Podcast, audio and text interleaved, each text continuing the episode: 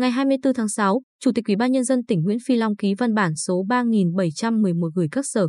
ban, ngành, hội, đoàn thể, Ủy ban nhân dân các huyện, thị xã, thành phố, công an tỉnh về việc tiếp tục thực hiện một số biện pháp khẩn cấp phòng chống dịch COVID-19 trên địa bàn tỉnh. Theo đó, các cơ sở kinh doanh dịch vụ ăn uống dọc các tuyến quốc lộ chỉ được bán mang đi, không được bán ăn, uống tại chỗ đối với xe khách và người ngoài tỉnh đi ngang qua địa phận.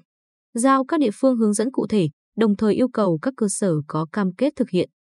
Các cơ sở cung cấp dịch vụ ăn uống trên địa bàn tỉnh dừng phục vụ ăn uống tại chỗ sau 21 giờ kể từ ngày 24 tháng 6 đến khi có thông báo mới của tỉnh.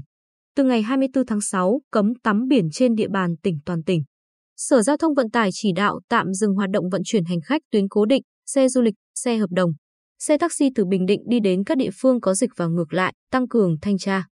Xử phạt các nhà xe, chủ phương tiện vận tải công cộng vi phạm yêu cầu 5K.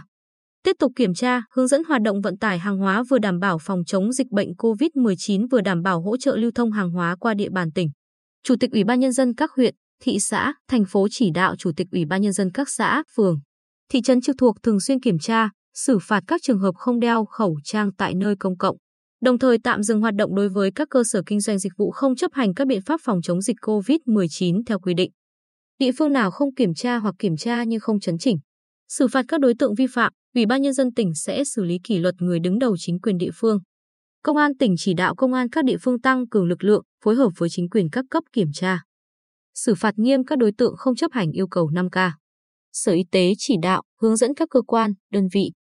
địa phương tổ chức thực hiện nghiêm công tác cách ly y tế phòng chống dịch COVID-19 trên địa bàn tỉnh đúng theo quy định của Bộ Y tế, Ban chỉ đạo quốc gia phòng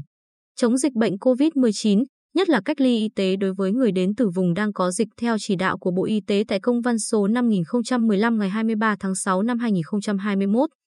Ban quản lý khu kinh tế tỉnh, Sở Công Thương theo thẩm quyền quản lý tăng cường kiểm tra, chỉ đạo các doanh nghiệp thực hiện nghiêm các biện pháp phòng